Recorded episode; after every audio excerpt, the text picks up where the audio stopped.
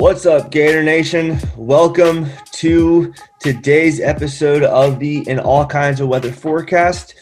Dustin and Casey are both in the car driving, so I, Neil Schulman, am taking the hosting role today. We are going to be hearing from both Casey and Dustin as uh, as, as analysts today, but I am going to be the one facilitating the conversation because I am the one who is able to sit at a computer.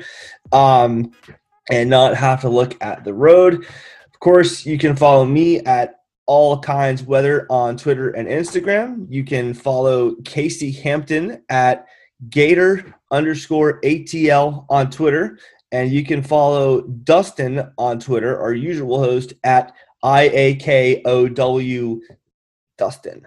And you can follow our podcast on Twitter at IAKOW Forecast. Guys, good morning. Um, we got a Florida victory over USF to talk about today, a victory that Florida fans kind of knew was going to happen, but left some things to be desired, particularly in the quarterback room. Again, for the second straight week, Florida went up 35 to 3 over USF, kind of took a nap from there, uh, let USF kind of do some things on offense the rest of the way. Defense wasn't perfect, but you know, Emory Jones, Anthony Richardson debate continues going into week number three, and Alabama coming to town next week. A game that I will be at, a game that Dustin will be at. But first, guys, we we got to talk about the elephant in the room, and I don't mean Bama. Uh, I guess the better way to put that is we got to talk about the renegade in the room and that is that FSU has lost to Jacksonville State. And there there are so many things to say as a result of that, but guys, I, I don't know what what do you think? Guys, FSU, can you believe it? Jacksonville State actually beat FSU. I mean, I know I, I just I I'm beside myself. And and look, I it, the game was so bad that I didn't even watch it. I, I, I try to avoid watching FSU when I can. But then when I heard that it happened, I watched the replay, and it wasn't even a, a real Hail Mary.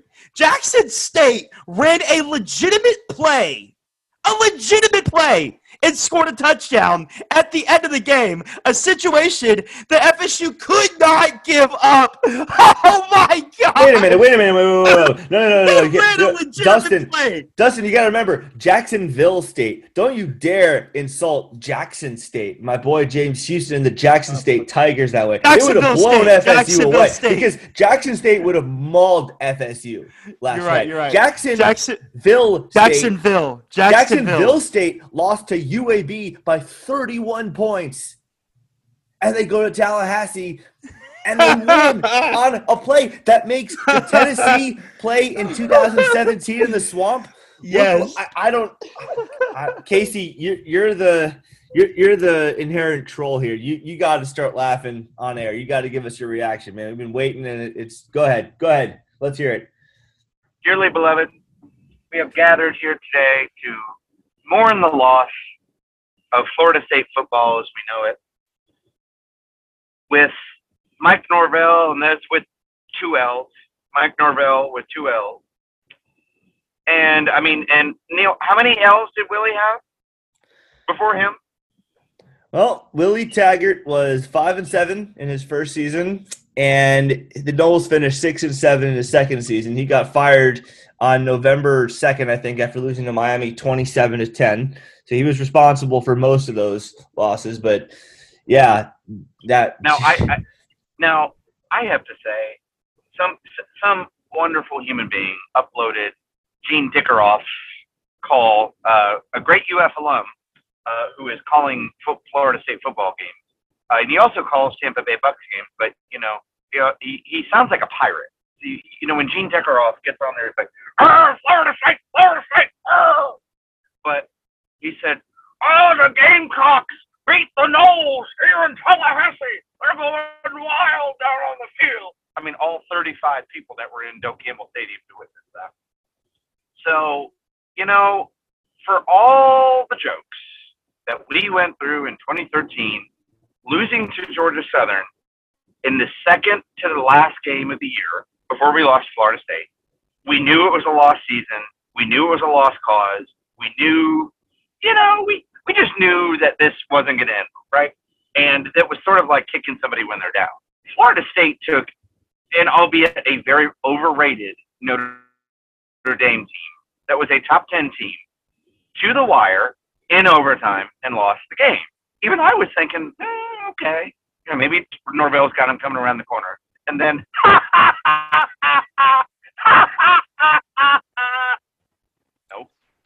Oh, you want to laugh, Casey? No, no, no, Casey. You want you want to laugh? Hey, listen, listen to this. FSU paid Jacksonville State four hundred thousand dollars to come and beat them in Tallahassee. Now, Neil, I've got a question. Did they pay Jacksonville State more money to go there, or did, or is Willie's buyout more than what they're paying him right now? Uh, Willie, Willie's buyout was more. Willie, Willie's buyout bankrupted them. They had to, they had to get, I think, like the the, the co-founder of Spanx to like donate twenty million dollars to to pay it. Uh, I mean, four hundred thousand dollars is a drop in the bucket for them. But this, I mean, they're also not exactly a program that's made of money. And and by the way, for those of you wondering why you know on a Gator Pod we're, we're spending all this time laughing at FSU, yeah, I mean it, there is a level of pettiness to that. We're not going to deny that. But let's just take a second, just just one second, to be thankful that. Sure, Florida's got problems. The Gators have their issues. We're going to talk about them in no shortage of detail, but it could be worse. It could be so much worse. We we beat a, a a albeit bad USF team, but USF is still a FBS, FBS team, right? We, yeah. It, in their home stadium, whereas you lost at home to Jacksonville State. Now, there's a joy in this, folks, because Jacksonville State, they're Division One. To think about it, they're a lower level Division One team, just like Georgia Southern was. So, folks, don't ever let a Florida State fan ever, ever bring up Georgia Southern to you again because they lost. They played press defense on a fourth and long last play of the game and ended up and the one Jacksonville State guy juked out two Florida State guys on his way rumbling into the end zone. So, you know, folks, yes, there is a level of pettiness to this, but for all of the crap that we had to take in 2013, yeah, four and eight, great to be a four and eighter. Eh. Now we can say, well, you got cocked at home. You got cocked. Wait home. a minute, four and eight, dude. FSU is going to be lucky to go four and eight now. Uh, I, I mean, like, I mean, well, I'm looking the, at their the, schedule. The only the, the only winnable game I see on that schedule for them is UMass. No, all right. So, so no. So, so Syracuse is pretty terrible. Uh, but UMass, Jacksonville State, Jacksonville State. Yes, I, I, all right, I'm, I'm, I'm trying. Back. I'm trying my hardest to be objective here, and I know we're going to move on and talk about the team that we are supposed to cover, the Gators. Uh, but I'm looking at their schedule now. UMass is pretty terrible. They'll win that one. Louisville got rolled by Ole Miss. They're pretty bad. Syracuse is pretty bad. I don't think FSU will play as badly as they played against Jacksonville State repeatedly throughout the year. However, I also don't see a fourth game that they should win. That means that for all those four and eight talks, right now, if you're looking at strictly from a Vegas perspective, like the, the boys who are paid to do these lines and make these spreads and predict game outcomes, ob- objectivity says FSU is going to have a difficult time getting to four and eight. So two, two, two things that I did see from a um, really good friend of mine on Twitter, Florida State fan, um, uh, Joshua Mayer, 13, good guy. He had something out there last night, and it was a really good point if you think about it. At least Willie tried to stop Chauncey Gardner from planting the Florida flag at that Seminole head in midfield. Where was Norvell when they did that last night? Was he in bed? Was he down the street at Guthrie's or Gordo's getting himself a, a meal? He didn't even try to stop a lower tier division team from planting their flag after they got paid 400 grand on their field. And Dustin, I have a question for you. Do you think Jacksonville State has a sod cemetery like Florida State? Do you think they took part of Doak home with them to Jacksonville State? If they didn't, that's kind of bad. They probably should. well, Casey, Casey, to, to answer uh, the other uh, the other point, uh, FSU's entire team couldn't stop one guy with a football. How the hell do you expect them to stop multiple guys with a flag? But at least Willie Taggart had some level of pride in that program that he wasn't going to allow that. Whereas when it, that man ran out there with his flag, planted it, danced around it, and where's Mike Norvell? Yeah. I, I my bet is that he was at Guthrie's down the street. That's my bet. All right, Casey. I see your eulogy, and I raise you a eulogy. Dearly beloved, we are gathered here today to celebrate the life and death of the FSU Georgia Southern Jokes. These jokes lived a long but eventful eight year life on this earth. No Florida FSU trash talk battle was ever complete without them. No Seminole fan was capable of waking up without thinking about them. And because the shock value that they initially had quickly died down, they were often forced into spots that they were not naturally welcome. But perhaps that was because FSU fans knew that, like all things in life, they would not live forever. These FSU Georgia Southern jokes, sure enough, have left this earth this past Saturday night as the clock struck midnight to welcome in Sunday morning. These FSU Georgia Southern jokes died peacefully, and they died the way they lived with an ear piercing thud and an accompanying oof as the Seminoles fell deep into the pit of irrelevance.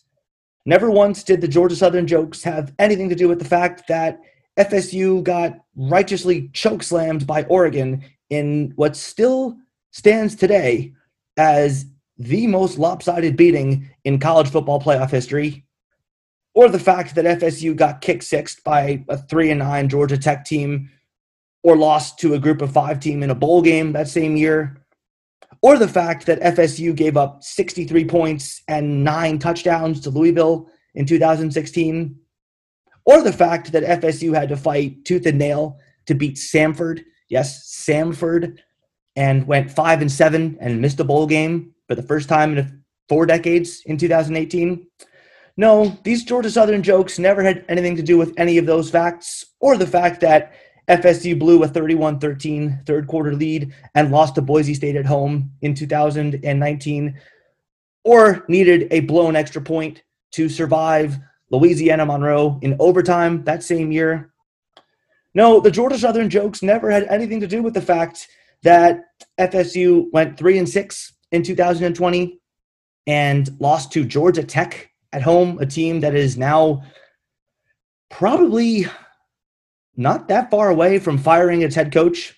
Never did any of these Georgia Southern jokes have anything to do with the fact that FSU has now lost six plus games in four consecutive seasons and are now working on number five, which, by the way, Florida has never, ever done in its 110 plus years of playing football. And when Florida was blowing FSU out of the stadium each of the last two times they played, those Georgia Southern jokes had nothing to do with what was happening on those playing fields either. So, yes, the Georgia Southern jokes have officially died the way that they lived, and that is by being rendered irrelevant. We will all miss them dearly. Well, no, we won't. Not really. I just know that's something you say in a eulogy. But anyway, um, let us now conclude this memorial service by opening the book of Jacksonville State, chapter 20, verse 17. And thus the Lord said to the men on the Jacksonville State Gamecock sideline, You shall conquer this land in Tallahassee and claim it as your own by planting the flag of your school on the FSU midfield logo, taunting the Seminole tribe with chops of the tomahawk, and celebrating on the field with the chant of war deep into the night. And may we all say, Amen. Oh my goodness. Yeah, Dustin, I know you're a preacher, so I figured you'd enjoy that. Neil, just one more thing.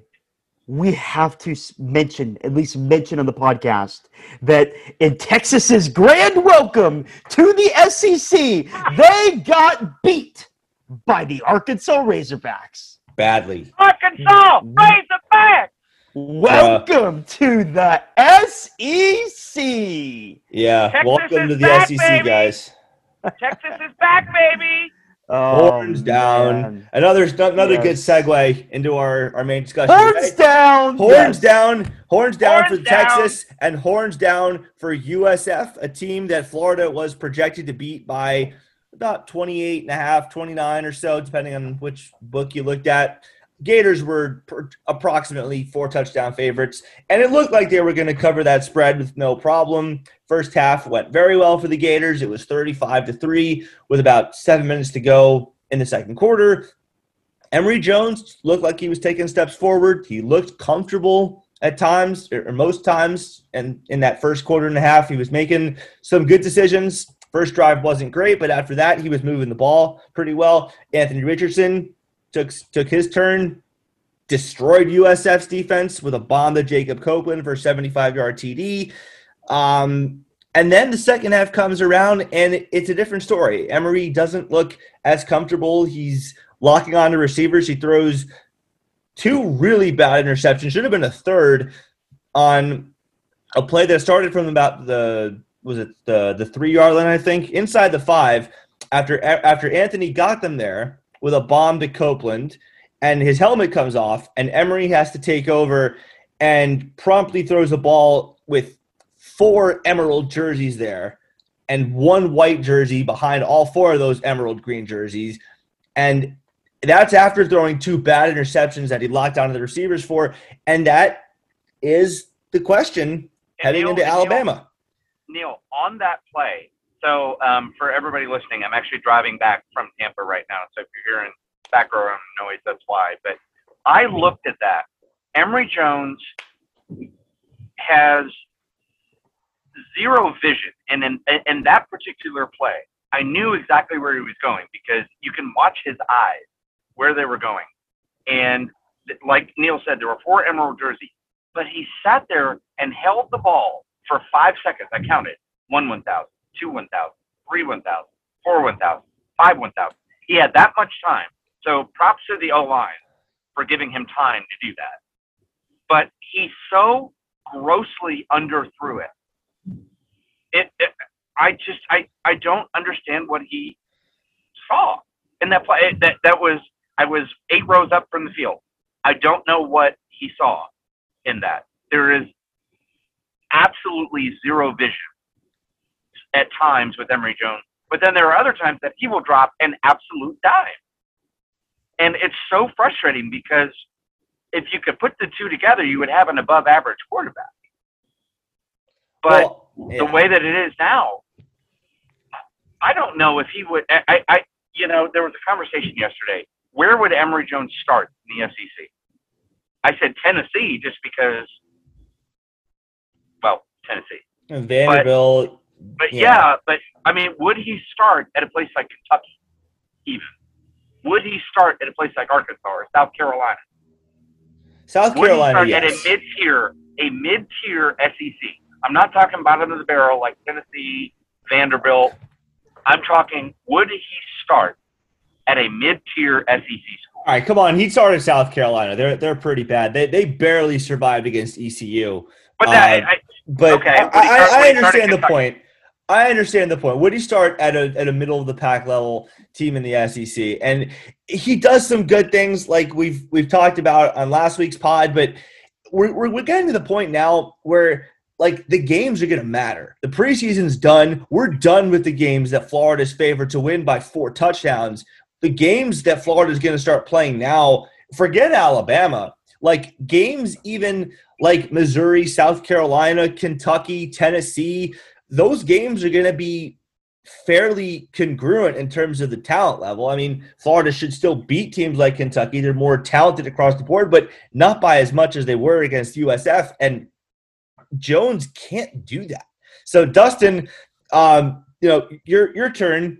Tell me, you're the former quarterback in high school. So, what did you see from Emory Jones that both made you pleased and and gave you promise and irritated you and made you think that this isn't this isn't going to happen? it was such a vast inconsistency between the first half and the second half. And Neil, you and I were texting back and forth during the the first half, and Emory looked great. In in many ways, we felt his campaign to be the the starting quarterback um, came back from the dead in the first half. I mean, he was making the right reads. His timing was right, and we'll, we'll get to that in a few seconds. But he, he was doing an excellent job. On top of that, his his running ability uh, really was showcased in that first half. I absolutely loved. I believe it was a 41 yard touchdown run by him, or, or no, 30. It was a 33 yard touchdown run. His pass to uh, to, I believe his touchdown pass was to Henderson, right? Which uh, one? Or Copeland. He had a, he had a 35 yard touchdown pass to um, Henderson. I'm just looking at the uh, the Oh, box yeah. score right here. Um, and it was great, but when when when when um the end of the first half rolled around and then the second half rolled around, he just could not he could not move through his progressions quick enough. And on both of his interceptions, he moved way too slowly. And while that particular guy was open a few seconds before the throw, the passing lane quickly closed up, and both of those poorly timed throws ended up in an interception. And this was something I actually did not expect from Emory Jones because coming into the season, the biggest concern was that he wouldn't be able to put touch on the ball. It seems like now he's now putting so much touch in the ball that he's not able to compensate for um, his slow mechanics or his slow uh, decision making uh, with a quickly thrown ball.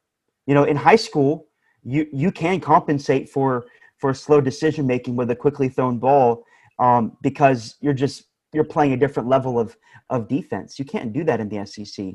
You have to provide a passing lane. You have to throw your receivers open, and the, like I said in the in the first half, he did that pretty well. Um, let me just say this real quick. It all came down to five plays. Okay, five plays were awful on the part of Emory Jones, and two plays were awful on the part of uh, wide receivers. Um, obviously, the two interceptions. You mentioned the third play, which was the uh, the goal line play, second down. Um, Emory Jones need, needed to just uh, carry the ball on that one. Um, there, there, there should have been a I, based on the tape. Um, you know, we, we didn't really get a field level cam from that, so it's hard to say specifically. But he, he should have just taken off and ran the ball in that play because there was nobody open. There was no reason why you need to force the ball into the corner of the end zone. But something that, that hasn't been mentioned yet, I want to see more from our receivers. Emory Jones threw a perfect ball to Justin Shorter in at the end of the at the at toward the end of the first half. If that That ball was is the dime. completed, That that that was the dime Perfect. earlier. is perfect.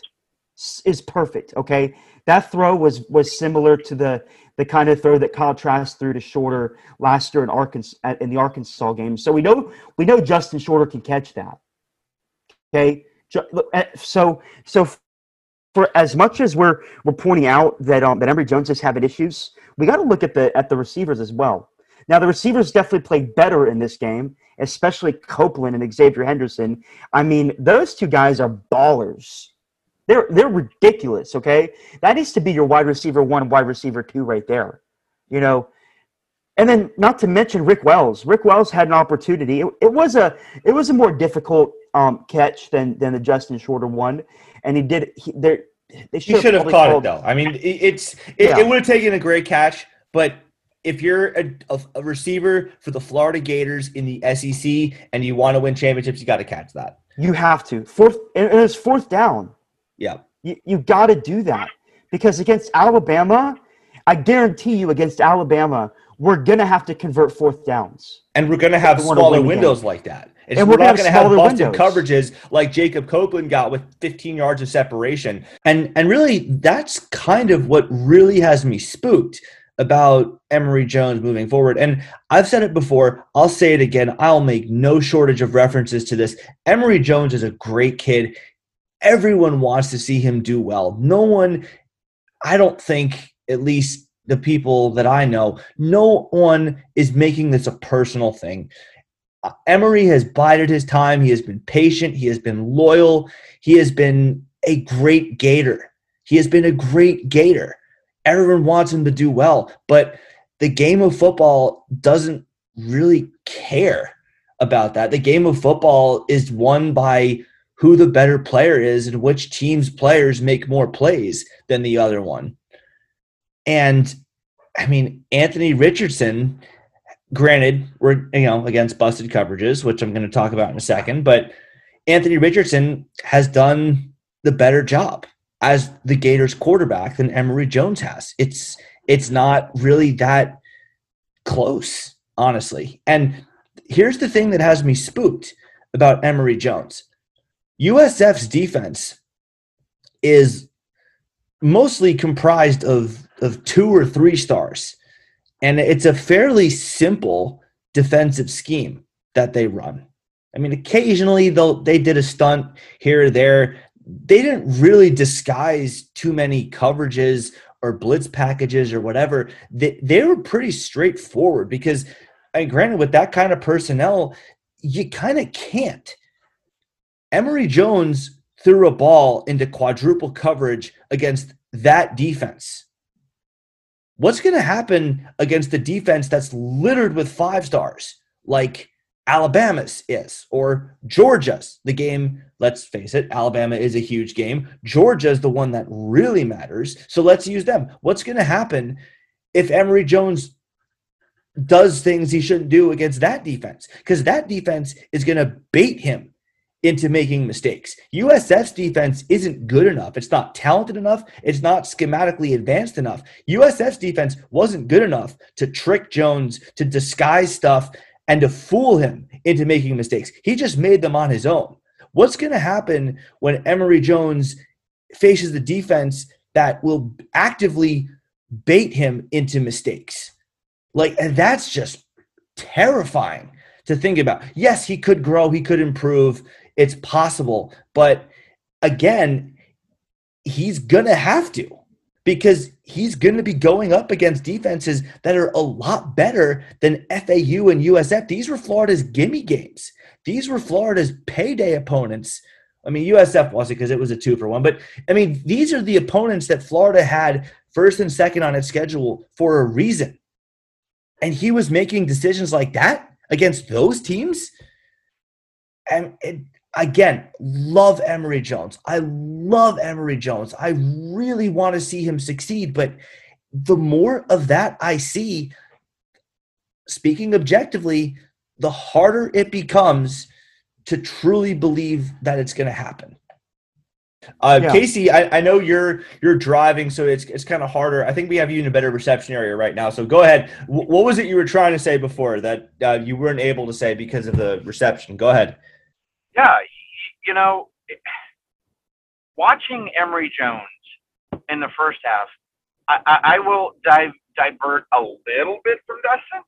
I was not as impressed with him in the first half. Yeah, he was better, but you know, I, I, I better is a relative term comparing it to what. Um, you know, I, I think Anthony. Well, I mean, we'll get to that, but Anthony Richardson hopefully is not injured um, long term, but he needs to be the starting quarterback. You know, watching Emory go through his progressions um, and watching Emory go through the basic fundamentals of quarterback play, right? Shout out to the offensive line yesterday. I mean, that was as it, it, I realize that USF is not a good team. I get that, but USF yesterday could not get through to the quarterback for a good amount of time. But there was a play where Emory Jones sat there and waited. He went through his progressions, then acted like he was handing off the ball and just being very cavalier with it. and then he threw it in the flat and still got the first down to Dameon Pierce. But why do you need to go through all of that where you're going through your progression, debating if you want to run, then faking a handoff four seconds into the play, and then just dumping it off in the flat Pierce? I, I just don't know if he's got the acumen to be a quarterback with the expectations that we have at the University of Florida. And what really sealed it for me, what sealed it for me, was when Richardson had a beautiful pass downfield. We end up first and goal on the Yeah. USF five yard line. Yep. Then Emory Jones comes in, stalls the drive. And Doesn't just it's like, stall the drive. Casey. Casey doesn't just stall the drive. There's a play where there's four green jerseys in the corner of the end zone and one And- Gator, and that was And that, that- was that's my what I'm talking point. That's what I'm saying. He stalled the drive in that the cohesiveness, the uh, momentum, and the ability to be able to orchestrate a drive and get your team behind you and have everybody on the same page. I looked at you know some Gator fans that were next to me yesterday, and I said, you know, the team looks more cohesive, more together, more energized behind Anthony Richardson than they do Emory Jones. And I realized there's an Emory hive out there that Emory Jones could throw six interceptions and they would still say he's our quarterback. My question to them is for the people that are in the Emory Jones hive out there, he's been in the system for three years. Granted, you know, he I think he's only had two starts. Um, but he has been studying this playbook. He has been in this system. He has been at practice. He has worked with Coach Mullen and uh, Coach Gonzalez. Yeah, I look. Why why are we not at a higher, better, more advanced level than where we are? Look, I, I get it, Casey. I, I do, and and I, I'm the guy that's been you know in Jones's corner since he signed in December of 2017. I I, I love the guy. You know, I I can speak in great lengths about what a great guy he is. Uh, I mean, the, the Gator good game in 2019. Um, I mean, there there were a group of players. Marco Wilson happened to be one of them. I know he's one that Gator fans kind of see as a villain, but he was in that group. Um, Emory was there too uh, Jaydon Hill, a bunch of guys were, yelling at them like, "Hey guys, we got to go to a dinner." And the players, including Emory, were like, "No, guys, no, no, no, no, no, no, no, no. We, we got to sign autographs for these kids." Like the, the, the their friends or, or relatives or whatever were mad at them. They were getting legitimately angry, like, "We're gonna miss our reservation." Emory's like, "No, we got to sign these autographs for these kids. Like they came all the way out here to support us. We got to sign autographs." Look, that's a great kid. That that's a great kid. He bleeds orange and blue. He's put his time in. He sat for three years. He had multiple opportunities to transfer. We could not have blamed him if he did, being objective here. It would have made perfect sense if he transferred out, but he didn't because he wanted to be Dan Mullen's quarterback the way he texted him, I want to be your quarterback back when he signed in 2017. But tape is the tape, man. Tape doesn't You know, lie. And it, and it, I- it sucks, but it is what it is. And, and you can't make it something it's not. Well, and I do want to add that there were the section I was sitting in. Emory Jones's mother was sitting in that section, and there were some Gator fans that made it personal. And y'all, a we need to do better because we don't know we don't know these players that we're talking about personally. I mean, I certainly don't. I don't know Emory Jones personally. I don't know anybody currently on the University of Florida football team personally. Neil May, Dustin May, I don't know. But just as a PSA, you know, watch what you say when you're there. Um, Or you know, online. we can critique Or or on the all internet. day long, and that's what well, yeah, we can critique play all day long, and I did that without insulting Emory Jones as a person, right? These are young adolescents. I'm not going to call them kids because they're over 18, but these are young adolescents, and they are wearing the weight of the world on them. So when you're at a football game, be careful and cognizant of what you say. Um, you know, we can say, "Hey, that was a crap play. That was an awful play." Go. What are you doing in practice? right? We can do that. But when it turns into this kid's mother is probably crying somewhere because he's so crappy down there on the field, and his mother is actually sitting there crying because of what we were saying about her kid. So Yeah, that's I mean, just a PSA. I realize we're off the rails a little bit there, but you know, for the Gators that do go to the games, be cognizant of what comes out of your mouth. Um, but back back on track. Emory, I'm sure he's a nice guy, but he nice is. I, I know he Nice- is. I'm telling you, he is. nice guys don't always finish first.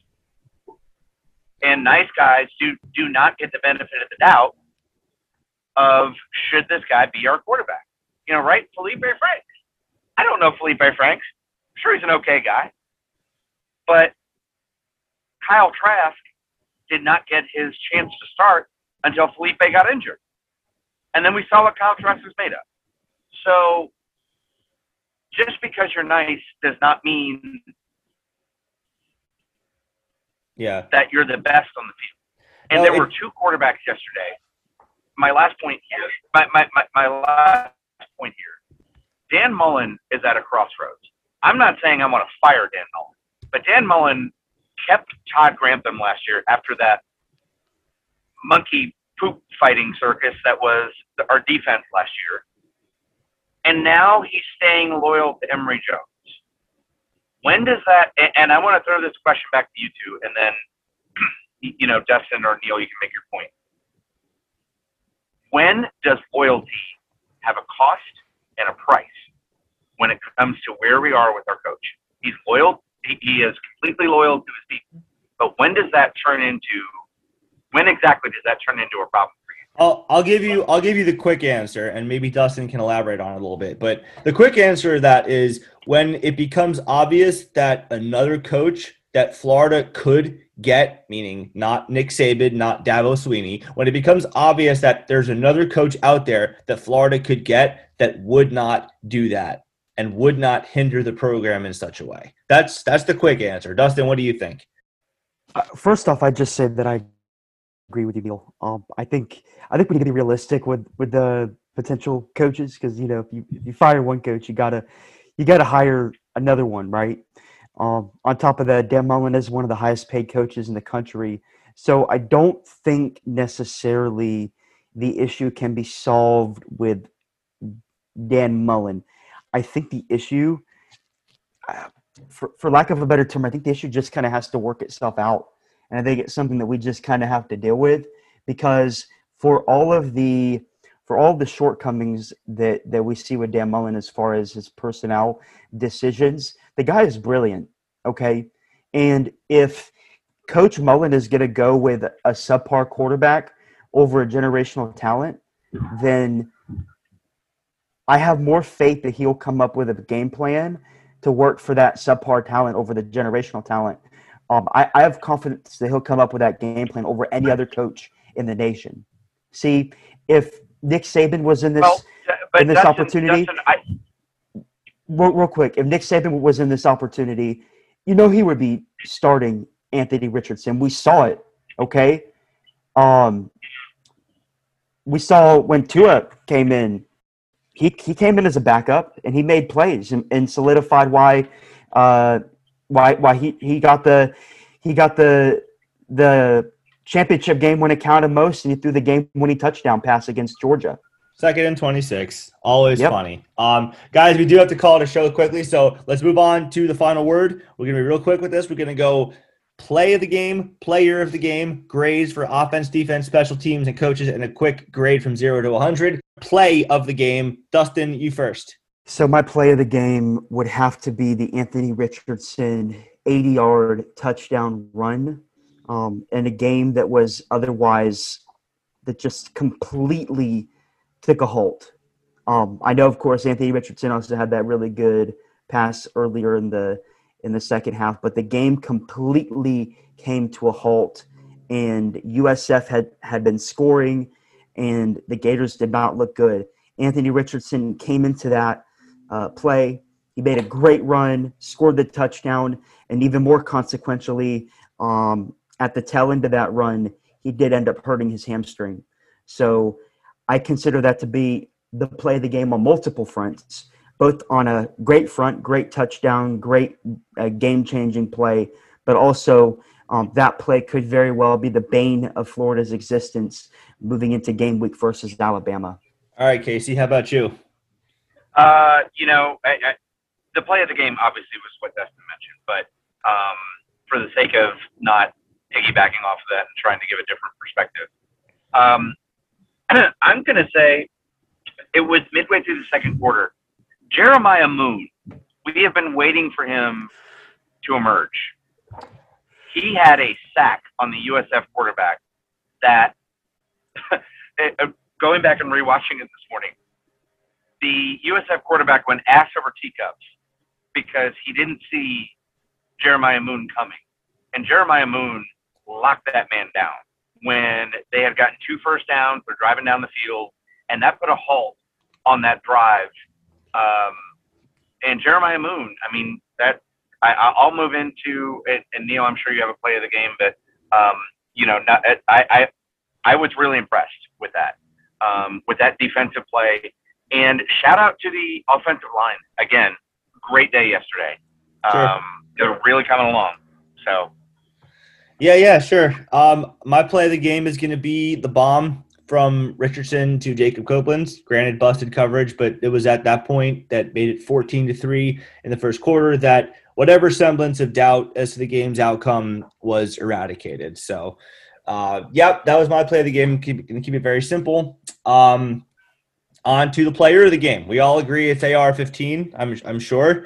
Um, let's pick a defensive player of the game. Who do we think that is? No, I'm going to say Moon. Um, I, I, you know, we've been waiting for him um, to emerge. We've been waiting for him to be the player that we expected when we recruited him several years ago. Um, and he's sort of always been the great mystery, right? You, you know, I would say um, either Bogle, Elam, or Ventrell Miller is, you know, the leader of of that defense. But I was really impressed with Jeremiah Moon yesterday. I, I thought he had a good day. Um, you know, he had several hurries, um, and he had a part in a lot of tackles yesterday, and he wrapped up, um, which is something that we've had issues with over the past few years. So I'm going to go with Moon. What say you, Dustin? Justin? I'm going to go with Khris Bogle. He had uh, six tackles and one tackle for loss, and you know I, I think he's he's uh, definitely come out of his shell. He's he's improved mightily from last year, and I'm excited to continue to see him in that in that buck position. Okay, fair enough. I'm going to say Mr. Zach Carter. Um, he had a very good game on his quasi home turf. He didn't completely shut USF down. Uh, I mean, the rest of his teammates kind of helped him take care of that. He had a pretty good game. He had a sack, had another TFL. Uh, good for you, Zach. I know you've always dreamed of playing in that stadium, and you showed out with a nice game there. So good for you there. Offense, defense, special teams, and coaches. I'll go first. Offense gets a solid B minus. Uh, Emory was great in the first half. I thought. Second half, no, but AR was elite throughout the game, as we all know. So overall, I'd say the offense moved the ball at will. Granted against USF, but pretty good B minus. Defense gets about a B. They had a couple of drives where they just looked like a sieve, and USF ran the ball down their throats. The rest of the game, they were pretty good. Granted, again, this is against USF, but nonetheless, they, they, they, they, you know, the game was never in doubt because of their defense. So B for them. Special teams, Jeremy Crawshaw with a boomer of a punt. Uh, unfortunately, they also gave up a huge return to Xavier Weaver, someone that, that Dustin actually pointed out was the closest thing to an X factor that they had on their team. And that kind of ruined the grade for me on special teams. That can't happen. You got to bring them down. Um, so that that dropped the grade to about a C for me. Um, coaching, oh God, I, I'm an, I'm just gonna say a C. I don't want to be any crueler than that, uh, but it's becoming very obvious who the starting quarterback should be for the Gators, and the fact that he did not get most of the snaps yesterday was just gonna really hurt that grade. So, zero to 100 grade. I'll say it's a 75, another solid C. It's a passing grade. Nothing to get super excited about, but you know, check the box. They did get the win, so you know, can't can't fail them. Um, but yeah, my grades. Dustin, how about you? So for offense, like in, in grade school when you did a group project and you and you got gr- and each student got a specific grade, I'm going to give the offense when Emory was on the field the grade, and the offense when when AR15 was on the field the grade. For Emory, he gets a C minus. Good first half, not so good second half. AR15 perfection, 100% A. I don't know what the heck Dan Mullen was talking about in his press conference about mistakes. Gra- in, in grading out the film, his play was perfect. I couldn't find any issues. Defense, B minus. Special teams, B minus. And then coaching, as as long as Dan Mullen is going to continue to keep uh, AR off the field in in, uh, in a more productive role, um, he's he's going to continue to default get a D at maximum. Jesus. So he's getting a solid D. Overall, because of that D, it's bringing down the total grade down to about a 71. Okay. Wow. Casey, how about Yeah. you? Offense B, defense B minus, special teams B minus, coaching C minus. Um, I really am starting to have a concern that Dan Mullen's loyalty is going to keep Florida a great program, but not an elite program. Um, it was very obvious, like Neil said, who the starting quarterback was going to be. Yet after he threw an interception to four green jerseys, Dan Mullen trots them back out there. I get that you want to keep his confidence, but then after the second interception, I have a concern that if this is looking like this against inferior, and that's that's not a slight at USF or FAU, but against inferior, lower tier opponents, what's going to happen this weekend again? All right, guys, that is all we've got for you today on this episode of the In All Kinds of Weather Forecast. We hope you enjoyed the show. If you did, please give us a five star rating and a nice review on iTunes. Definitely would appreciate that. Before we go, got to shout out our sponsors slash partners. Of course, we are proudly sponsored by Stingray Branding. These folks will put a sting into your marketing and they'll deliver results that will wow your clients whether it's web design, logo design, branding, graphic design, social media management, search engine optimization, marketing strategy, or mobile app design, Stingray Branding has you covered. If you or someone you know needs professional help in any of the above, here are two great reasons why you should choose them. One is it's a veteran owned business, particularly around this time of year, around 9 11 cannot think of a better way to properly thank those who serve our country than by giving them the, your business. And two, it's run by a Florida Gator fan. So not only do they do great work, but they do great work and they're owned by a Florida Gator fan who happens to be a U.S. veteran. To learn more about their services and rates, go to stingraybranding.com. That is stingraybranding.com.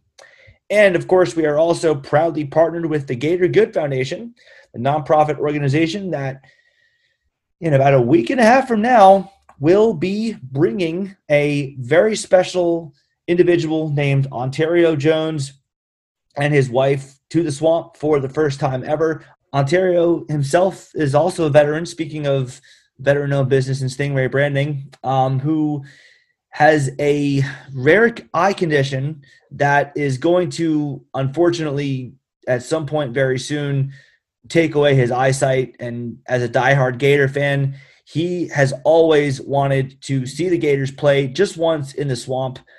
Growing up in Oklahoma, being on tour, not really that easy to do for him throughout his life. So the Gator Good Foundation is making that happen for him against the Tennessee Volunteers under the lights in the swamp next Saturday night.